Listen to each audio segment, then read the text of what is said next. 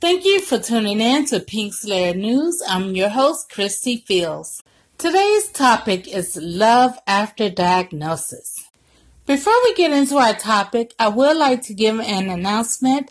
On June 23rd, we are having our Pink Slayers launch at the Main Street Library in Newport News, Virginia at 2 p.m. Please bring the family out. We're going to have a good time. Plenty of food. That's right. I said plenty of food. Come on out so we can just have a good time and party during the day, of course. And it's also kid friendly. So please feel free to bring your children, um, anyone who you feel will be a benefit, especially those that was affected by cancer. So even if you were not affected, by cancer, you are still welcome to come. And again, it's going to be held at the Main Street Library in Newport News, Virginia. That's on Main Street, of course. And um, the time is going to be at 2 p.m. Please go to my website at www.pinkslayer.org to get more information. It's actually going to be a link on my page that tells you about uh, the Pink Slayer launch. And if it don't come up for you, just go to the contact me page and fill that out and request your tickets and I will respond back to you immediately. So don't forget on June 23rd at 2 p.m. at the Main Street Library in Newport News, Virginia, we're going to be having a Pink Slayer launch and I hope to see you all there. Back to our topic of love after diagnosis. The reason for this podcast is I've been in communications with different couples and, you know, singles who have had a horrible diagnosis of cancer and their relationship changed after hearing those words or after having a conversation with with their significant other.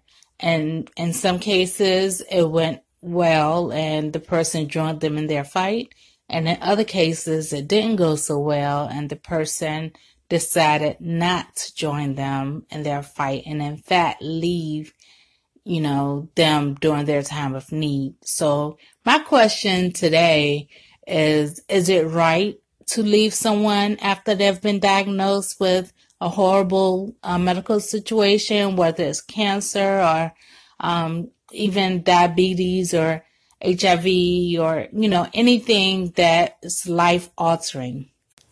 To give you a little background on my diagnosis, um, my husband and I was together, you know, when I was diagnosed. So I didn't have to go to him and explain to him, look, I have cancer because he actually heard the words before I did.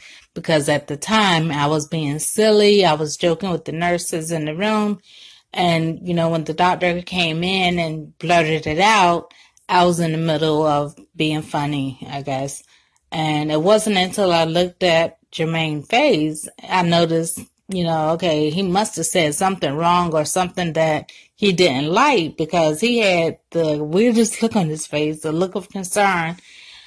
And when I asked him to repeat what he said, you know, he was like, you have cancer and started drawing on a piece of paper on how he was going to fix me. And I'm still trying to process, you know, how you're going to fix me, but I'm not broke. You know, I'm not broken. I, I don't, I needed time to register what he said. Um, of course, we had the nurses in the room and my husband, but everybody was giving me the look of, doom, so to speak. And I just stopped listening and started trying to process it. And I told my husband, we have to go. And while my surgeon was still talking, I got up, got my jacket, and um, we I said, I can't do this right now. We have to go. And we left before I guess he told me it was okay to leave. But um, that was our experience of being told I had cancer and I really didn't understand how can so- something like this happen to me. Uh, what have I done to deserve this disease? You know, and you know, I thought I lived my life right and it's nothing anyone can do to get cancer. Let's get that straight. And I understand that now. But when those words was told to me, I was like, I thought I dotted every I, crossed every T to not get stuff like this.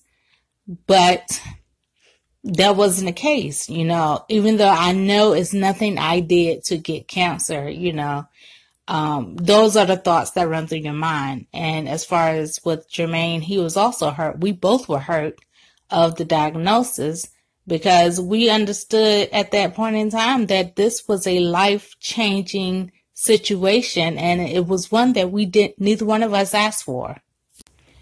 So even though we didn't ask for this type of information, we both dealt with it. Um, Jermaine made up in his mind, you know, at that point in time that we were to fight. You know, he actually made, said that for me because I wasn't thinking about fighting in the beginning. But that's a whole different story, guys.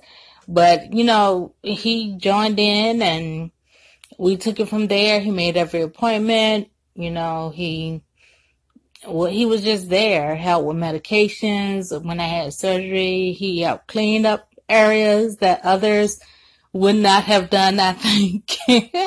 but, uh, it, it was, it was a journey that we both took on. And I think it was one that it made it easier for me that he also took it on along with me instead of deciding that this is too much for me to handle. I'm just going to leave.